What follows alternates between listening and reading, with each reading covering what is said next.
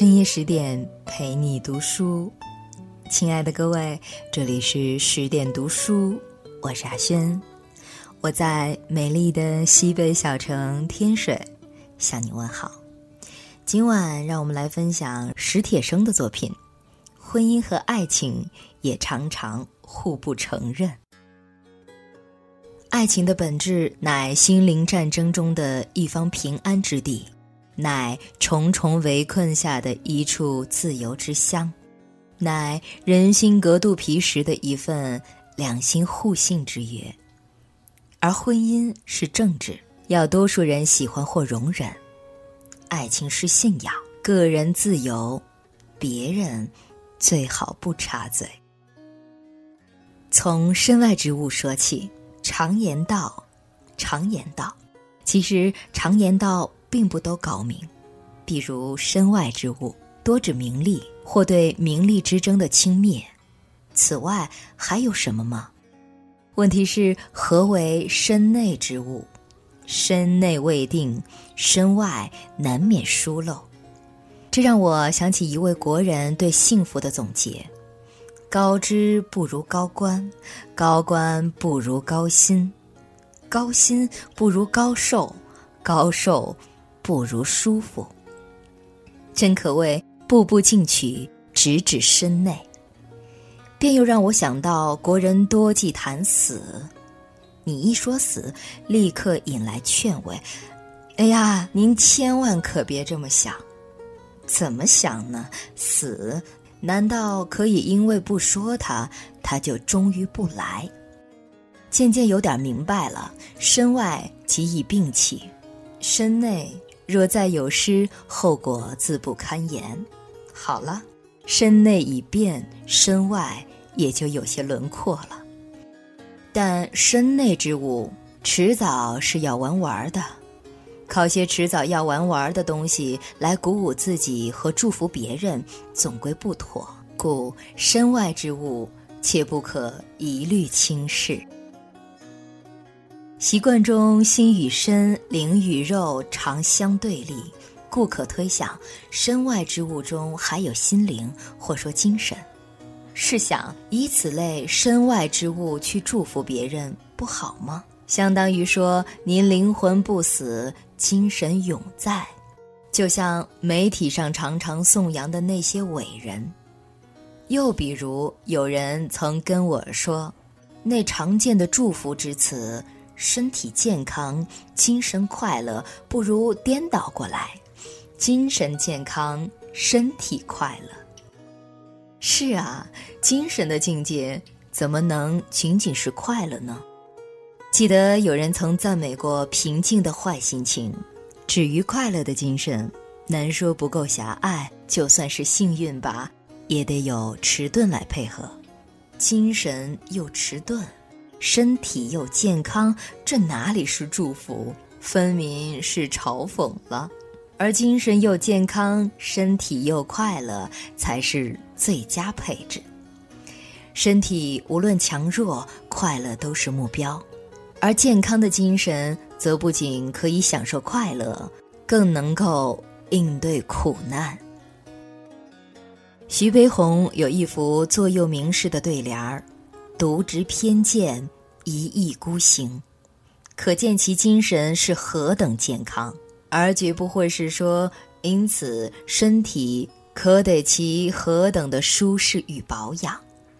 还有两个常用的词，也该就其不同的底蕴较个真儿：爱和喜欢。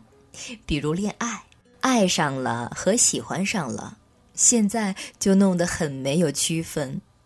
然而，不幸的婚姻常是两类：一，爱但不够喜欢，或后来发现根本就不喜欢；二，喜欢但很少爱情，或后来发现根本就不是爱情。怎么讲？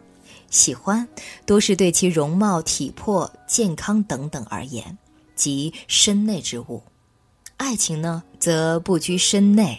更是强调身外的汇合，那当然就只有凭据心灵或者精神了。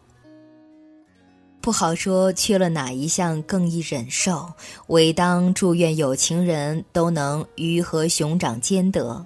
但在某种时候，爱与喜欢的不同就会鲜明。什么时候，你喜欢上了另一位？怎么，不可能吗？若不可能，爱人就无需选择。你或者打一辈子光棍儿，或者就有美满的婚姻按时向你扑来。喜欢肯定是多项的，正如性，若非多项，进化一世，即告拉倒。但爱情就不是多项的，若不是，博爱也得拉倒。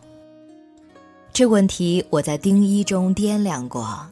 简要的认识是：爱情的本质乃心灵战争中的一方平安之地，乃重重围困下的一处自由之乡，乃人心隔肚皮时的一份两心互信之约。只能是两心吗？不不，博爱从来都是理想。但正如施米特所说。只要有三个人，就难免敌我之虑，就有了政治。因此，又可以说，爱情甚至是从政治中独立出来的信仰。他既希望不受政治的伤害，比如《罗密欧与朱丽叶》《白娘子和许仙》，又希望得到政治的支援，比如《愿天下有情人终成眷属》。比如同性恋者正在争取着合法权利，但后者都要加一个“愿”字，而前者的醒目标题是现实。因而，婚姻是政治，要多数人喜欢或容忍；爱情是信仰，个人自由，别人最好不插嘴。但就像早年一部电影《流浪者》中说的。法律不承认良心，良心也不承认法律，婚姻和爱情也常常互不承认。比如，你不承认第三者的爱情，第三者也挑战你的婚姻。不管具体何因吧，挑头作乱的都是欲望，欲望都要谴责吗？其实它是动力，原动力。不信，消灭掉欲望，你试试，一切都要拉倒。爱欲的最初表现是喜欢，喜欢常常已经有了性因素。接下来呢？传统的话，法律只承认婚姻；先锋的话，爱情不承认法律。无论你是传统还是先锋吧，麻烦都在于另一种情况：你已经有了婚姻，甚至这婚姻中也有爱情。传说中的第三者。便要显形成真。当然，要是他跟你信一下之后，明确表示瞧不上你，谢天谢地，事情就好办多了。然而，他喜欢你，甚至爱情着你，这就麻烦。只拣三种情况来研究：一，老婆或丈夫并未发现你的出轨，而你却发现喜欢远远抵消不了说谎的痛苦。便了结了这一不轨情缘，自行回归。二，你不仅了结了这一不轨情缘，还向老婆或丈夫做了坦白和忏悔，但不被原谅。三，坦白之后，老婆或丈夫原谅了你，可第三者却纠缠不休。先说一，出轨毕竟是错误。但在爱情中，错误可以原谅，谎言则不可。谎言是爱情的头号敌人，因为爱情原是要在心灵的战争中建设一处自由、互信的净土。你终因不能忍受谎言而放弃了喜欢，表明这是一次真正的爱情事件，是一个爱情重于喜欢的突出例证。所以，你不是传说中那种。不懂爱情的人。二，是这样的老婆或丈夫不懂爱情，更不懂那坦白之于爱情的价值，他们只懂婚姻。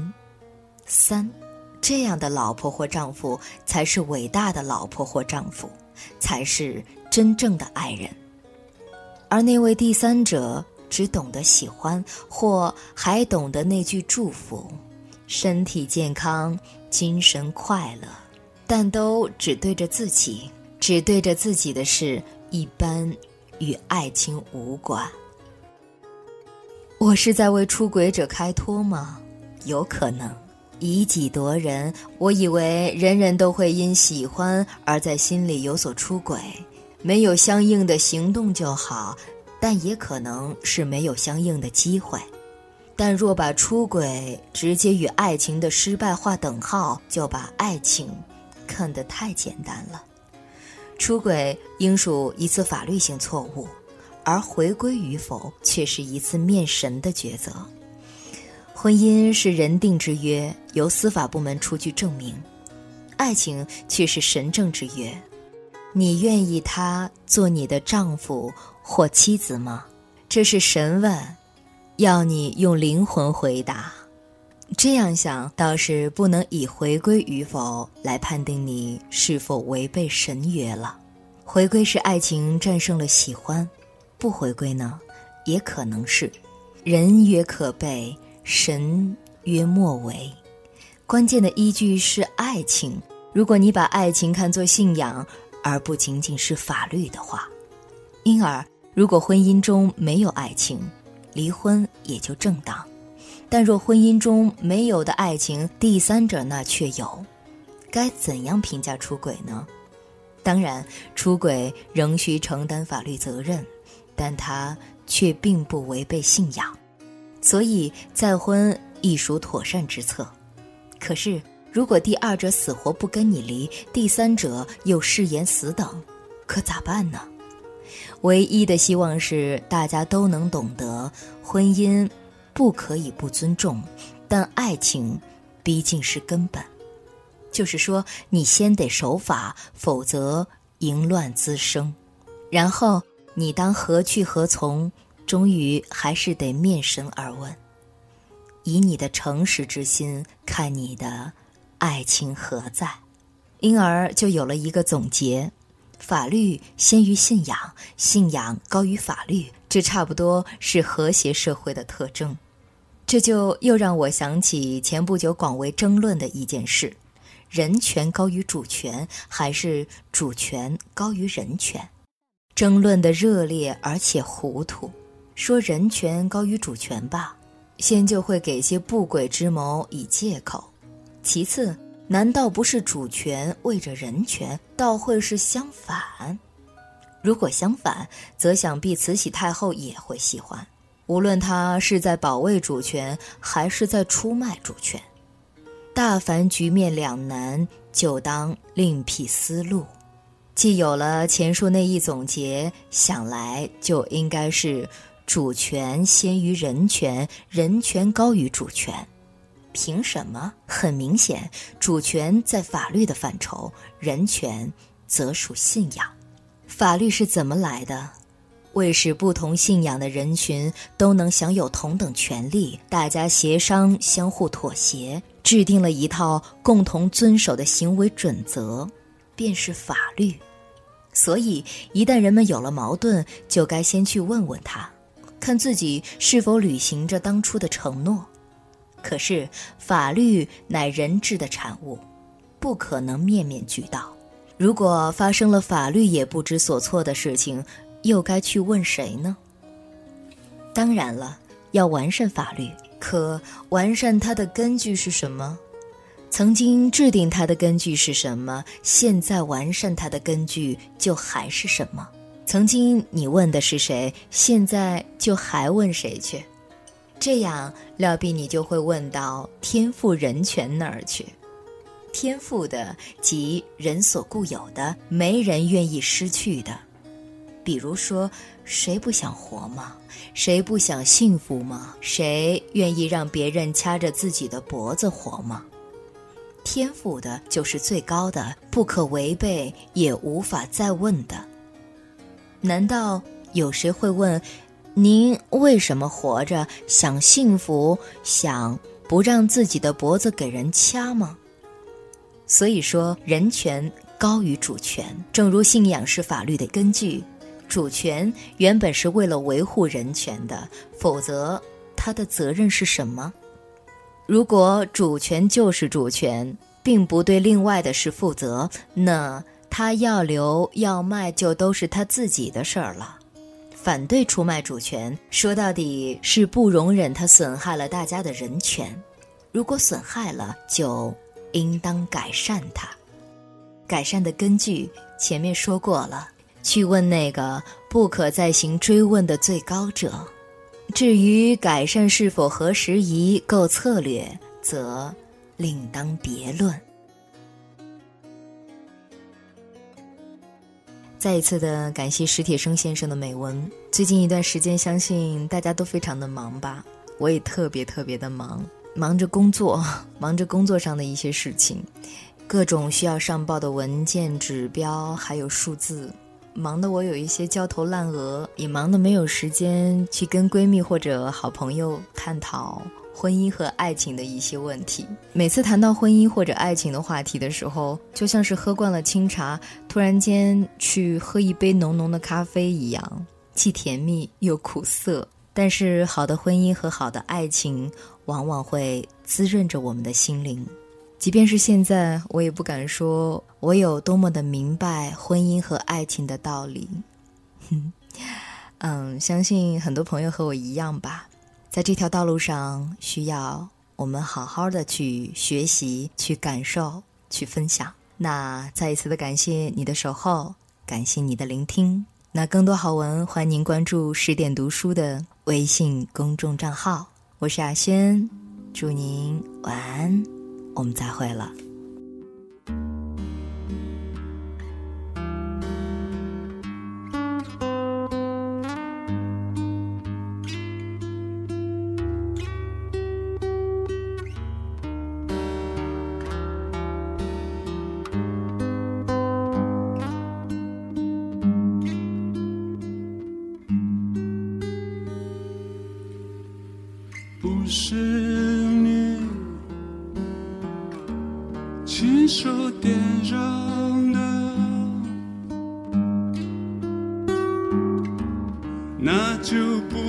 叫做火焰。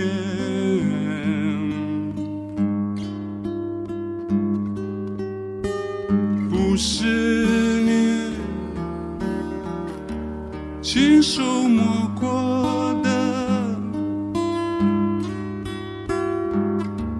那就不能叫做博士。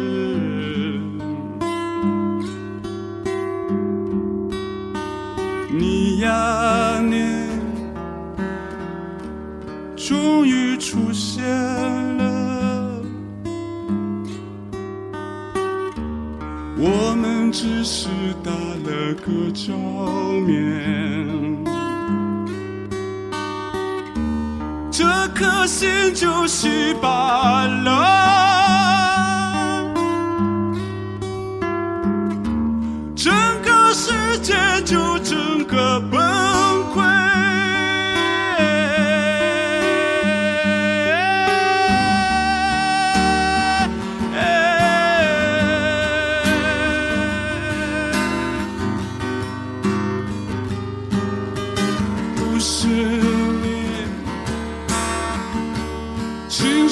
所杀的，活下去就毫无意义。你呀，你终于出现了，我们只是打了个照面。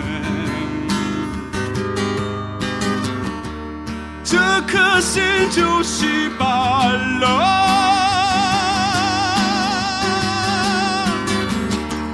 整个世界就整个